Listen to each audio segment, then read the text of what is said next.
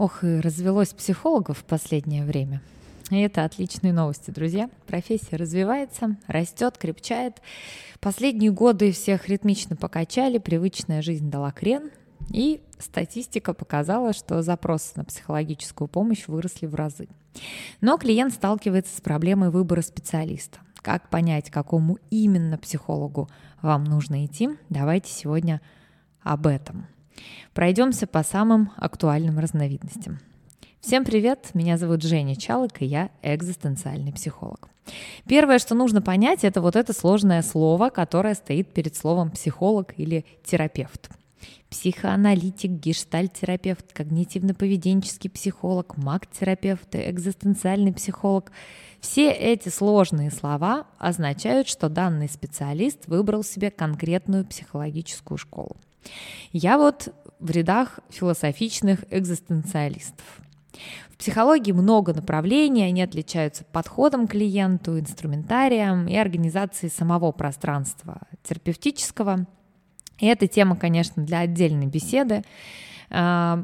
Важно что? Важно понимать, что в России психология не лицензируется, и э, специалист не обязан примыкать к какой-то одной школе и работать в рамках этой школы и больше за них никогда не выходить. По сути, можно менять школы как перчатки, и, э, ну, в общем-то, ни, ни, никто ничего за это не скажет и не сделает, и вообще это никак не карается. Более того, э, я думаю, что такой современный подход к психологии э, диктует э, такую позицию, с которой терапевт скорее будет э, внедрять даже правильнее сказать, интегрировать, наверное, какие-то упражнения или э, способы работы с клиентом из соседних школ.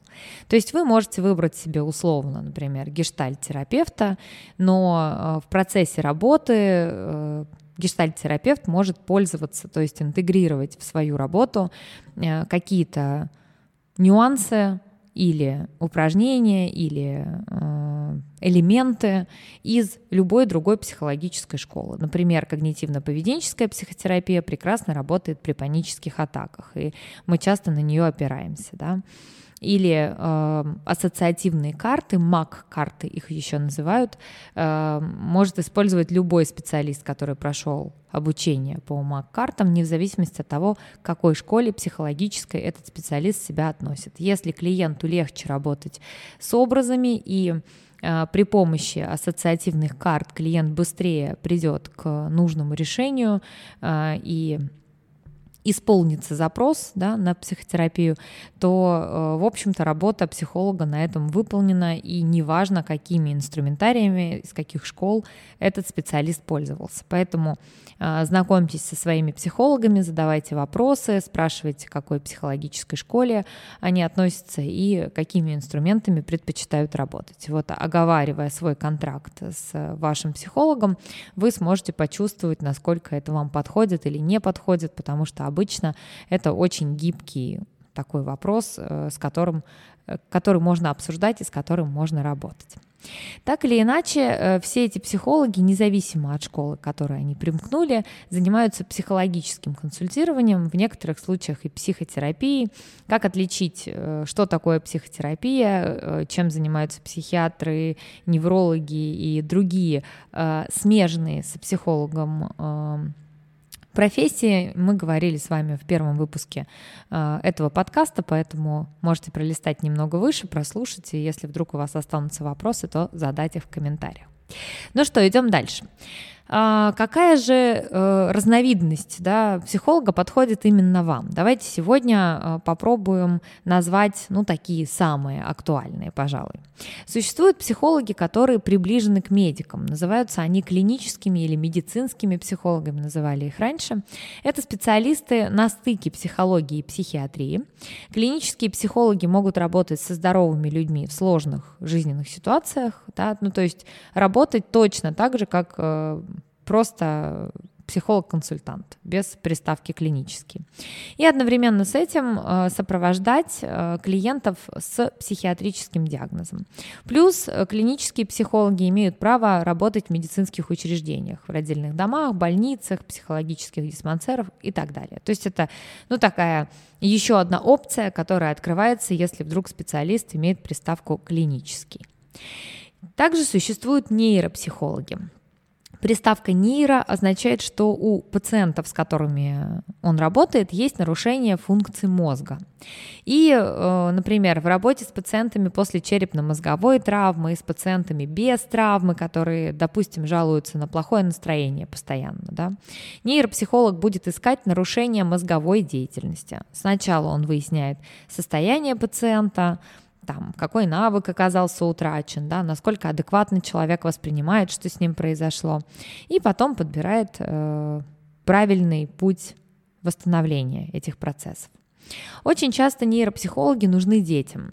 Мозг у детей развивается неравномерно, бывают всякие компенсации, э, проблемы с вниманием или с поведением. И вот нейропсихолог э, подходит к решению этих вопросов не только с точки зрения эмоций, да, чувств, там, проживаний, воспитания, но и физиологии. То есть так как он понимает, какой отдел мозга отвечает за э, какое поведение, да, такое обычное в бытовой жизни, то э, компенсируя эти дефициты мозга, да, правильнее сказать, даже возмещая эти дефициты мозга, э, можно скорректировать и сон, и поведение ребенка, и учебу.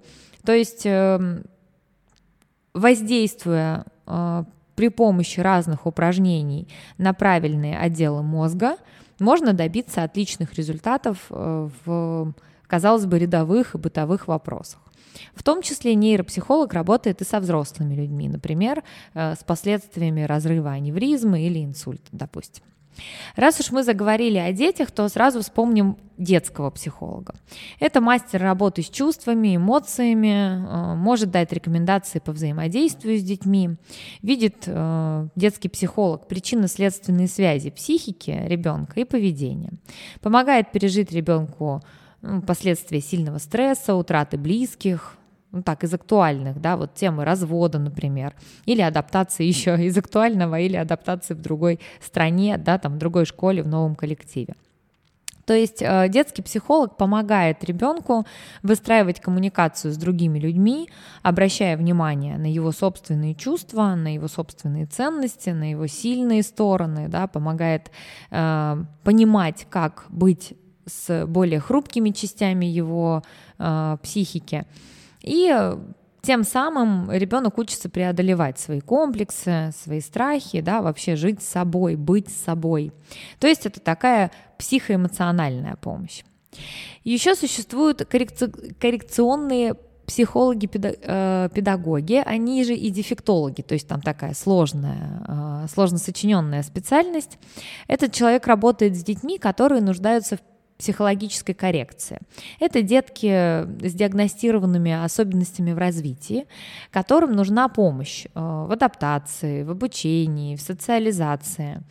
То есть коррекционный психолог э, понимает специфику работы мозга при тех или иных нарушениях и помогает ребенку и семье в улучшении состояния ребенка, ну и вот э, в том, чтобы социализировать его и максимально да, приблизить к э, развитию его на его возраст, да, там и на то социальное окружение, ну, на, на которое он может претендовать.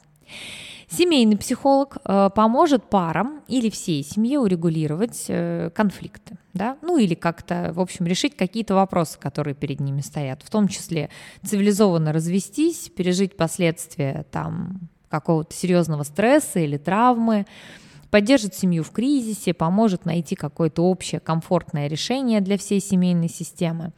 И э, на прием к семейному психологу приходят не только пара, да, не только мама и папа, но очень часто это и бабушки, и дедушки, особенно если э, все поколения проживают э, на одной жилплощади, потому что бабушки и дедушки тоже оказывают какое-то влияние на воспитание детей, у них есть какие-то ценности, которые они транслируют, часто есть несовпадение этих ценностей, да, потом вот эти вопросы там теща, свекровь, э, тесть, свекор, ну, в общем, территориальные, да, такие вопросы, связанные с границами. К семейному психологу приходят и с детьми, причем часто даже с маленькими, которые не очень понимают, что такое психолог и зачем они сюда пришли, но тем не менее дети — это часть семейной системы, и э, наблюдая за взаимодействием семейной системы, семейный психолог может э, помочь э, вот как раз скорректировать те острые углы, которые и привели, собственно, семью в его кабинет.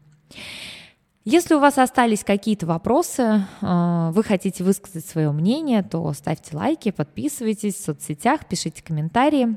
Я эти комментарии буду читать, э, определять, кому из вас уже пора ко мне на консультацию. Ну, и другие способы понять, что вам или вашей семье пора обратиться за помощью, расскажу в третьем выпуске моего подкаста. А пока побудьте с этим.